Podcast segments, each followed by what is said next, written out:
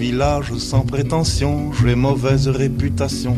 Je me démène ou que je reste quoi, je passe pour un je ne sais quoi. Je ne fais pourtant de tort personne en suivant mon chemin de petit bonhomme. Mais... Álvaro Vasconcelos, antigo diretor do Instituto de Estudos de Segurança da União Europeia, cujas análises sobre relações internacionais são frequentemente ouvidas nas antenas da RFI, acaba no passado domingo de lançar aqui em Paris o segundo volume das suas memórias em tempo de amnésia, poucos meses depois de ter lançado o primeiro, em que relata a juventude em Portugal, Moçambique e na África do Sul. Intitulado Exílio sem Saudade, o segundo e último volume das Memórias em Tempo de Amnésia leva-nos para os finais dos anos 60 e os primórdios da década de 70, primeiro na Bélgica e depois em França, onde o autor recorda a atmosfera que se viveu em maio de 68 em Paris, a vida dos imigrantes portugueses em França, a luta contra o regime colonialista e fascista português e, por fim, o regresso a Portugal com o 25 de abril de 1974. Em entrevista à RFI, Álvaro Vasconcelos evoca estes anos de revolução e de fervilhar cultural, começando por explicar por que escolheu o título Exílio sem Saudade. Não tinha saudade de um Portugal ditatorial, de um Portugal da miséria. Como sabe que já conversamos sobre o primeiro volume dessas memórias em tempo da amnésia, eu saí muito novo da régua para ir para a África. Em África vivia a brutalidade do colonialismo e depois exilei por oposição à guerra colonial. E, portanto, o Portugal do tempo da ditadura não era algo que eu sentisse saudades. O pouco tempo que lá vivi, ainda muito menos do, do Império Colonial. Evidentemente, tinha saudades da minha família, mas a minha família nem estava em Portugal, a maior parte dela, e, portanto, isso é a primeira razão.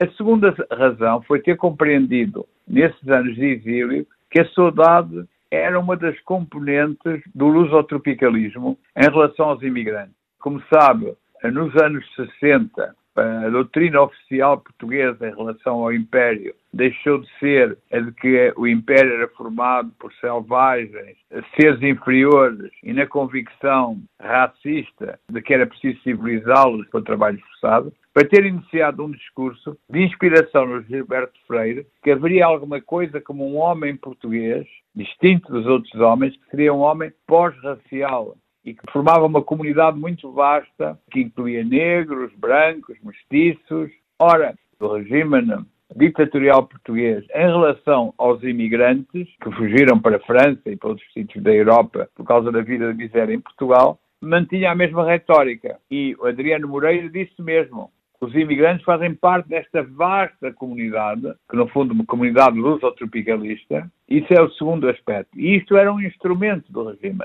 porque o regime procurava manter os portugueses agarrados a Portugal e a mandarem as suas remessas com que o regime financiava a sua guerra colonial através da saudade. Aliás, um dos jornais mais conservadores nos anos em Paris, virado para os imigrantes e publicado por gente muito religada ao regime, chamava-se Saudade. Portanto, estas são duas razões, outras haveria. E a terceira, que talvez seja importante, é que eu fui para a França, constituí família em França e vivi em França em liberdade e sentia-me parte uh, de uma comunidade, vamos dizer, cosmopolita, multicultural de Paris dos anos 60. Antes de ir viver para Paris, esteve uns tempos na Bélgica. Como é que foi essa época na Bélgica? Esse tempo na Bélgica foi extremamente interessante, porque eu cheguei à Bélgica com o objetivo de estudar cinema. E cheguei em outubro de 67. Portanto, vivi aquele período que levou a maio de 68 e maio de 68 em Paris, embora também em, em, em Bruxelas, embora também tenha ido a Paris, e foi um momento de grande libertação das ideias, dos valores, da palavra, de luta pela igualdade. Quer dizer, eu tive esse privilégio de ter vivido a revolução cultural dos anos 60, que teve o seu epicentro em maio de 68 em Paris. Uma revolução contra a sociedade patriarcal, nós, na Universidade Livre de Bruxelas e depois na Escola de Cinema, organizávamos debates, participávamos em manifestações, punhamos em causa a hierarquia patriarcal do próprio ensino, a forma como uh, procurava inculcar esta ideologia de uma hierarquia social baseada na família nos estudantes, contra tudo isso nos revoltávamos. Era também um, um momento das grandes manifestações contra a guerra do Vietnã. Eu participava ativamente nessas manifestações e depois foi os anos da escola de cinema em que eu procurava, através dos trabalhos fazíamos na escola de cinema, contribuir para aquilo que eu chamo as transformações, a revolução cultural dos anos 60, em que talvez a questão essencial fosse a da igualdade das mulheres e o direito à palavra. E precisamente no seu livro fala muito da questão dos direitos da mulher e da opressão que se vivia naquela época. Parece estar bastante sensível a essa questão em todo este livro. Sim, Liliana, porque eu considero que a grande transformação que se deu na minha geração foi o empoderamento das mulheres, a sua emancipação, a conquista de direitos, direitos à igualdade, direitos ao aborto, foi a introdução da pílula. Isso era a essência das transformações que estão a ter lugar. Não que as mulheres tivessem muito direito à palavra nas grandes assembleias estudantis de maio de 68, quer em Paris, quer em Bruxelas, mas o movimento ia nesse sentido. E elas, pouco a pouco, foram ganhando direito à palavra. E o movimento de libertação das mulheres, o movimento de libertação das mulheres francesa, é claramente um produto de maio de 68. Para mim isso era particularmente sensível porque eu tinha vivido no Douro, na meninice, e tinha visto as minhas avós, a minha mãe enclausuradas nas suas casas, com muito pouca liberdade fora do espaço do território familiar havia uma forma de clausura das mulheres e eu, evidentemente, embora muito criança, tinha tomado consciência disso. E depois, em África, via violência racial contra as mulheres, uma forma de direito de pernada que os colonos tinham sobre as mulheres negras e contribui para isso que é uma das maiores mistificações do lusotropicalismo e da versão portuguesa sobre o Império, que é que os portugueses criavam as mestiças, que havia uma mestiçagem no esforço colonial português. Mas essa mestiçagem era produto, em muitos casos, da violação das mulheres negras, do direito de pernada medieval sobre as mulheres africanas. E, portanto, tudo isso me tinha tornado muito sensível a essa questão. E uh, depois do 25 de abril, houve um episódio marcante em que efetivamente foi organizada uma manifestação em Lisboa em que homens de todos os partidos, inclusivamente partidos que defendiam a, a, liberdade, apareceram e expressaram o seu machismo. Ah, exatamente. Isso é uma questão importante. Porquê? Porque uma das questões que eu trato no meu livro é tentar perceber, embora eu não vivesse em Portugal, qual tinha sido o impacto dos anos 60 e da libertação das mulheres dos anos 60 no período da ditadura portuguesa. E converso longamente com a Maria Teresa Horta no livro. O livro é feito também de uma série de entrevistas com atores políticos, sociais, culturais dos anos 60 portugueses. E uma delas é a Maria Teresa Horta, uma das três Marias, desse livro extraordinário, que eu acho que é o Maio de 68 português. E a Maria Teresa Horta conta-me que já depois do 25 de Abril, ela criou o Movimento de Libertação das Mulheres em Portugal e organizou no Parque Eduardo VII um happening para afirmar a questão dos direitos das mulheres. E as mulheres foram atacadas por uma horda de homens, como disse, com os símbolos de vários partidos, e tiveram que fugir, porque era verdadeiramente algo absolutamente bestial, o que provava que o machismo não desapareceu com o 25 de abril de 1974 em Portugal, e também outra coisa que eu trato no livro é que as correntes de esquerda portuguesas, nomeadamente o Partido Comunista e até correntes, podíamos dizer, à esquerda do Partido Comunista, mas que tinham tido origem no Partido Comunista, como eram os grupos maoístas, eram também muito pouco sensíveis à questão das mulheres. O conservadorismo era um conservadorismo instalado e a ideia do sistema patriarcal como dominante era também no seio de organizações que reclamavam da esquerda. E, portanto, nada disso contribuiu para que essa revolução cultural de mudança das mentalidades tivesse um impacto significativo em Portugal. Voltando um pouco atrás, falamos do Maio de 68, que é eh, também o epicentro eh, desse eh, segundo volume do livro Memória em Tempo de Amnésia. Como é que vivenciou esse período de Maio de 68 em Paris? Eu vivenciei com um grande entusiasmo, porque era evidentemente para alguém que vinha da África, que era um opositor ao regime ditatorial português, viver uma revolução cultural em que os valores que eu tinha compreendido em África, que eram essenciais, os direitos humanos, o direito à igualdade, a liberdade, o direito de palavra, a recusa da violência sobre os estudantes, tudo isso estava no centro dessa revolução cultural. E não era uma revolução para tomar o poder político. Aliás, é muito interessante, porque nas manifestações de maio de 68, quando os estudantes passavam junto a estruturas do poder político e se propunha, então agora vamos ocupar este ministério, a resposta era não, não vamos ocupar esse ministério. Nós vamos às universidades, para a Sorbonne, para a Universidade Livre de Bruxelas, na Bélgica, debater. Era, no fundo, a palavra estava no centro desse movimento, mas a palavra como algo de libertador, a palavra que ia libertar, ia criar uma nova mentalidade.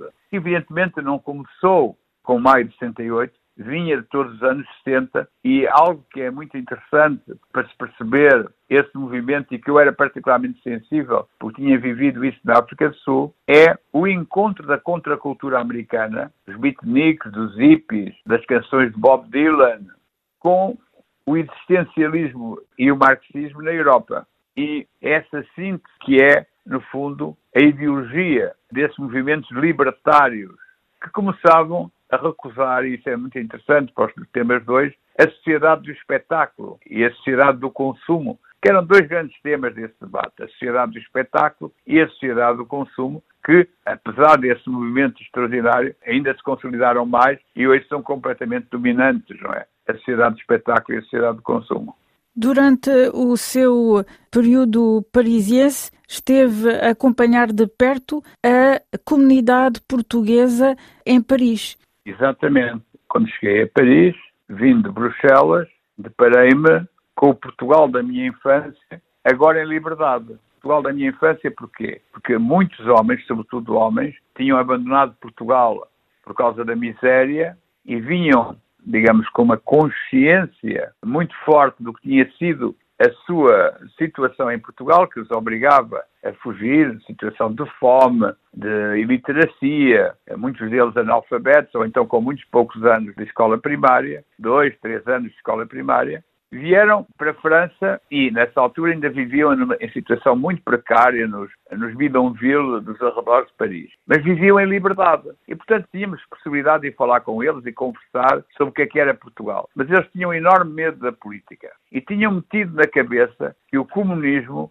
era algo de terrível, talvez também por causa da educação religiosa e por causa da propaganda salazarista sobre o comunismo. E conta-se mesmo e é histórias que me contaram nessa altura, e outros me têm, contaram para o meu livro, que quando se deu mais de 68, alguns portugueses fugiram para Portugal porque tiveram medo que houvesse um poder comunista. Tudo isso fazia com que o diálogo fosse extremamente interessante e necessário, mas difícil sobre a política. Eu publicava um jornal que chamava-se O Salto, um jornal dos trabalhadores imigrantes, e íamos aos diferentes locais eh, onde eles viviam, vender o, jornal, distribuir o jornal, conversar. Eh, havia, no entanto, uma vontade grande de participar nas festas, assistir ao teatro que nós estávamos a produzir. E nós organizávamos festas que cantou o José Mário Branco, o Sérgio Godinho, o José Afonso que ia a Paris e cantava nas festas. O José Mário Branco e o Sérgio Godinho viviam em Paris. E os imigrantes portugueses aderiam muito a essas atividades culturais. Pela via da cultura, o diálogo era mais fácil do que pela via da política. Estava a falar, nomeadamente, das eh, utopias que atravessaram o século XX. Dedicou um capítulo a esta questão, nomeadamente, a aquilo que foi o maoísmo e o paradoxo do maoísmo ser assumido por uma série de intelectuais que defendiam a liberdade. A palavra paradoxo é perfeita para explicar uh, esse fenómeno. é que pessoas como eu e outros que não se reviam na União Soviética, que não se reviam no Partido Comunista Português, porque o Partido Comunista Português estava ligado à União Soviética e, por outro lado, defendia a participação na guerra colonial, a que nós nos opunhamos absolutamente, encontramos no maoísmo, vamos dizer assim, a alternativa. Porque nessa altura, em Portugal, só havia um partido verdadeiramente estruturado na oposição, que era o Partido Comunista Português. E esses movimentos nasceram decisões no Partido Comunista Português e encontraram no, no maoísmo alternativa. O maoísmo era uma coisa muito distante. Nos anos 60, nos anos de maio de 68, nesse período, na China estava a ter lugar a revolução cultural. Ao mesmo tempo que havia uma revolução cultural na Europa, havia uma revolução cultural na China. Contra a burocracia, contra os professores. Hoje nós sabemos que isso era tudo manipulado por Mao Tse-tung e que não correspondia a nenhuma tentativa de pôr em causa a estrutura totalitária do Estado chinês. Mas não era assim que era percebido na Europa. E o maoísmo europeu não era exatamente a mesma coisa que o maoísmo chinês. Era um maoísmo mais libertário. Aliás, muitos chamavam-se Mao Spontex. E vários maoístas que eu entrevisto ao meu livro dizem que são libertários. Ana Benavente, etc.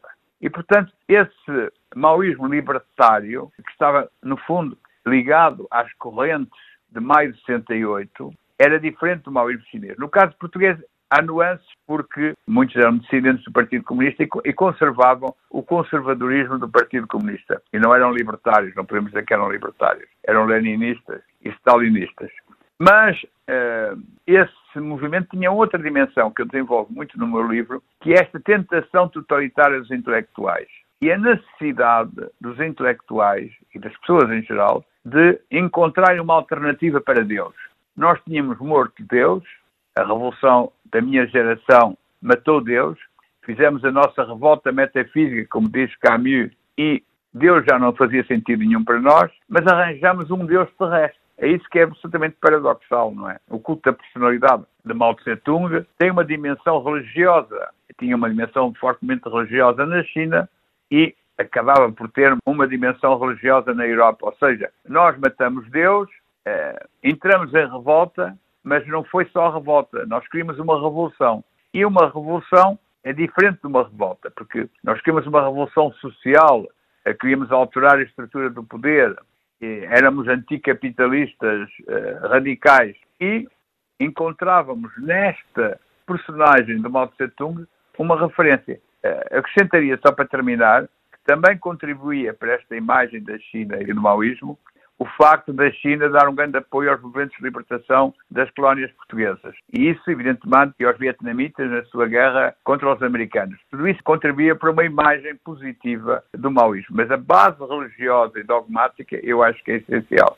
Quando se deu o 25 de abril, encontrava-se em Paris e muito rapidamente voltou para Portugal para também eh, poder viver esse momento histórico. Como é que foi esse período? Então, eu regressei a Portugal a salto.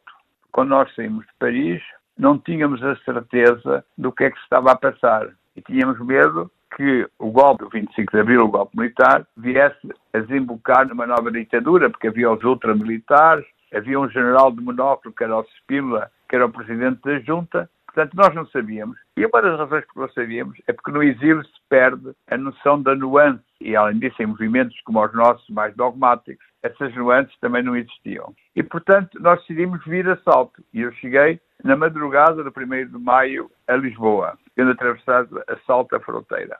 É, é, também algo de, que eu conto no livro, que é que nós passamos a fronteira de assalto, mas um, um, colega nosso, eh, que era legal, não tinha dificuldade nenhuma, não era exilado, eh, não era perseguido pela polícia, e atravessou a fronteira na sua carrinha. E ao nos apanhar do outro lado da fronteira, em Vila Formoso, disse, ah, cheguei à fronteira, e toda a gente gritava viva a liberdade e davam-me cravos. Ou seja, nós podíamos ter sido mortos, eu conto isso no livro, não é? Eh, quando faço um pequeno filme no livro sobre essa passagem, em que eu apanhava um tiro, porque não sabia o que se passava, e acabava ali quando na fronteira já se dava gritos à liberdade. Depois cheguei, e foi extraordinário, porque cheguei a Lisboa no 1 de maio e assisti ao 1 de maio de 1974, foi quando o golpe militar se transformou numa revolução popular e pôs definitivamente termo à ditadura e apontou os, os caminhos para a democracia. quando está o 25 de Abril, tem-se a sensação que houve uma reflexão, uma hesitação sobre a direção a dar ao país depois do 25 de Abril e se efetivamente iria haver uma descolonização ou não. Uh, o que nós temos que talvez entender é que, por um lado, a descolonização é inevitável, o exército português já não estava preparado para combater, tinha chegado à conclusão que não havia solução militar para a guerra, mas havia setores do poder português, inclusive do poder militar, como o general Spínola, que pensavam que era possível reconstruir o Império em novas fórmulas. E novas fórmulas era a ideia de uma federação de Estados.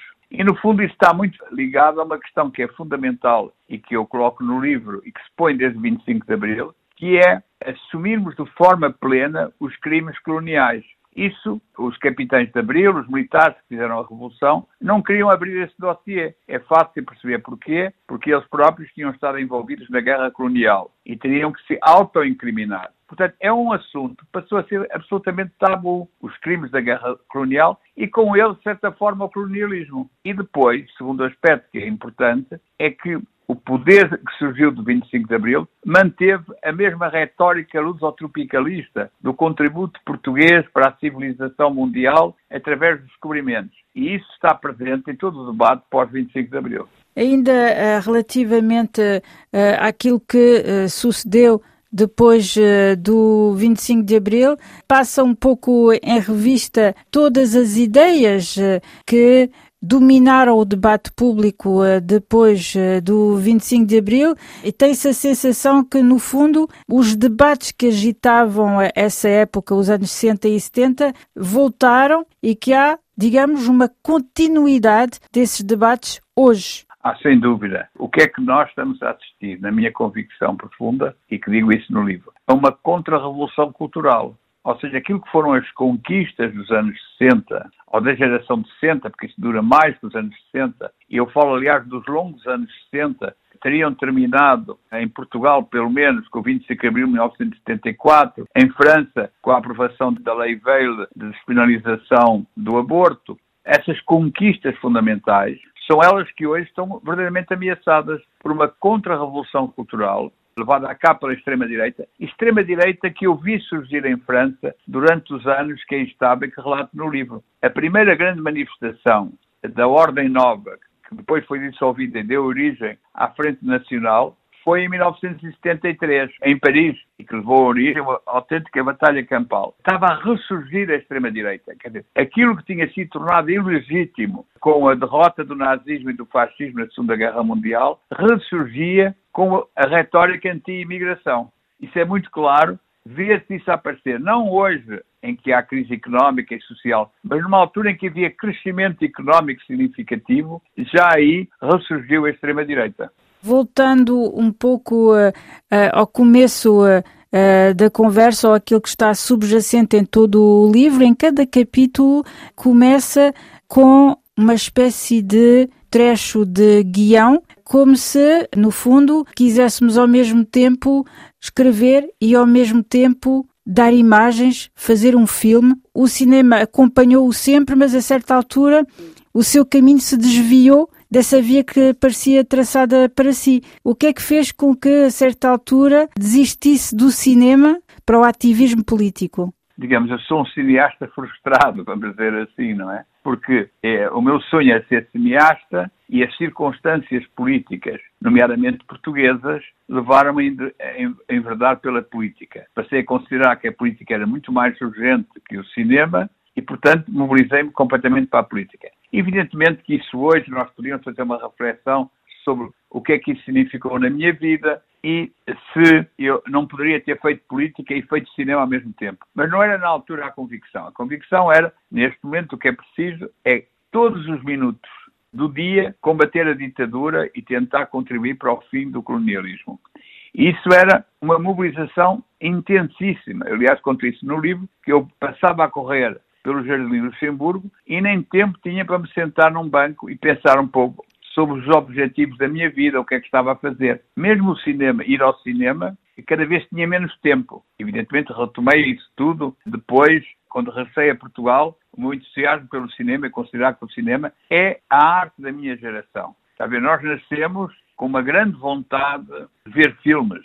Passamos os anos da nossa juventude a ver filmes. Educamos-nos a ver filmes. Eu agora fui a Moçambique apresentar o primeiro livro, que é Memória do Tempo da Amnésia, uma campa em África, que tem uma edição moçambicana feita por uma livraria na Beira, e visitei o Cinema São Jorge, na Beira. Ora, foi no Cinema São Jorge que eu vi pela primeira vez o Hiroshima Mon Amour. Isso é uma coisa que eu digo no livro e no primeiro e no segundo volume, é que o cinema foi um, um grande fator de formação, de mobilização contra o fascismo, porque grande parte destes filmes nós víamos nos anos 70 eram filmes sobre a Segunda Guerra Mundial, sobre a subida do fascismo e do nazismo. E isso era assim no cinema, era, era assim na literatura. Ou seja, os romances foram uma grande forma de educação. E eu tornei-me humanista, apegado aos direitos humanos, porque ao ler os grandes romances que relatavam a subida do fascismo e ver o grande cinema europeu e americano sobre esse período, eu tomava consciência que os crimes que eu tinha visto na minha infância serem cometidos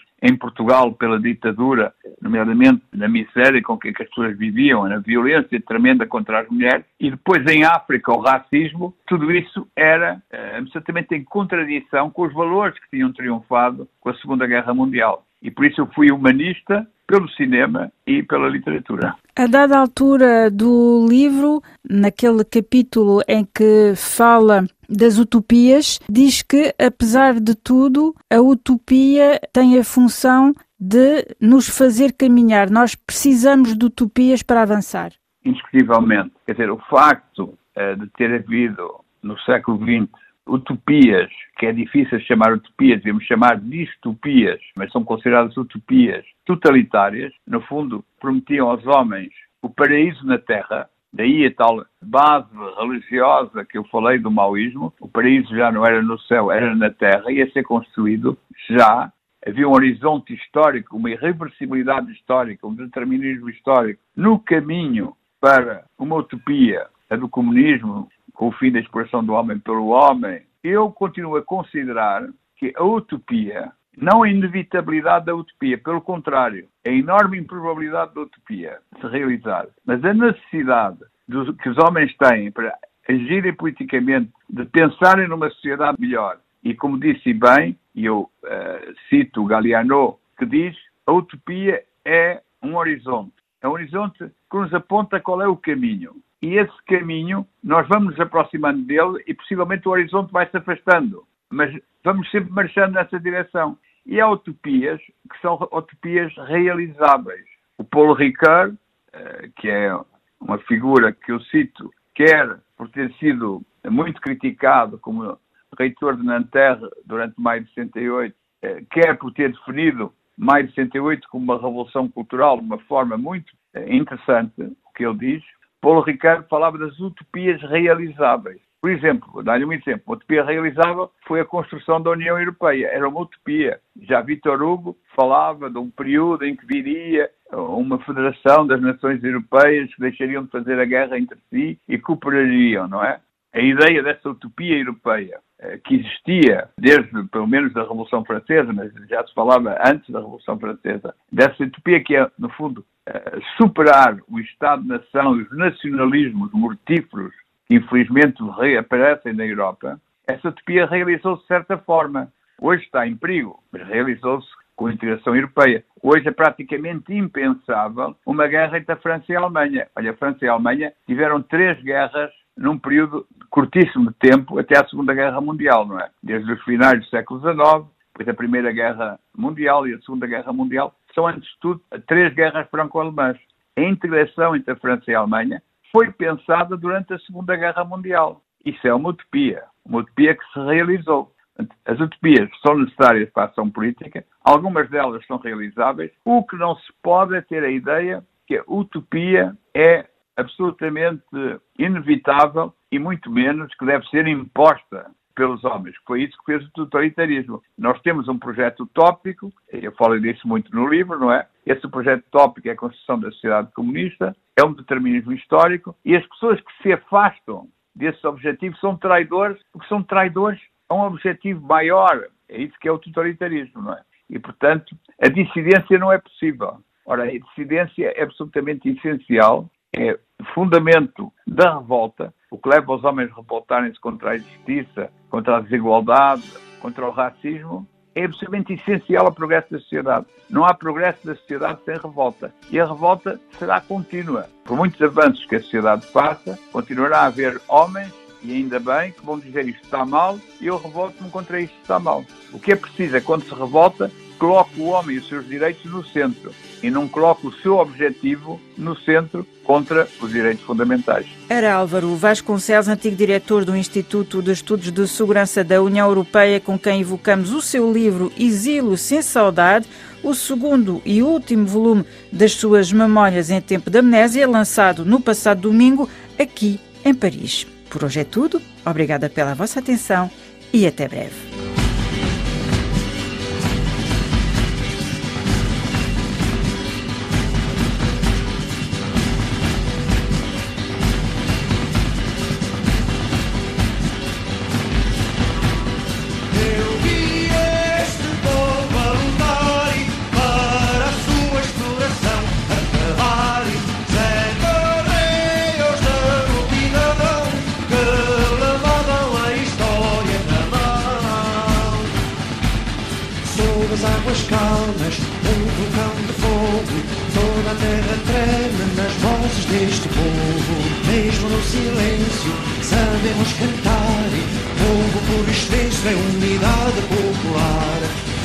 Sete rios, rios de certeza, vamos lá cantando no fragor da correnteza.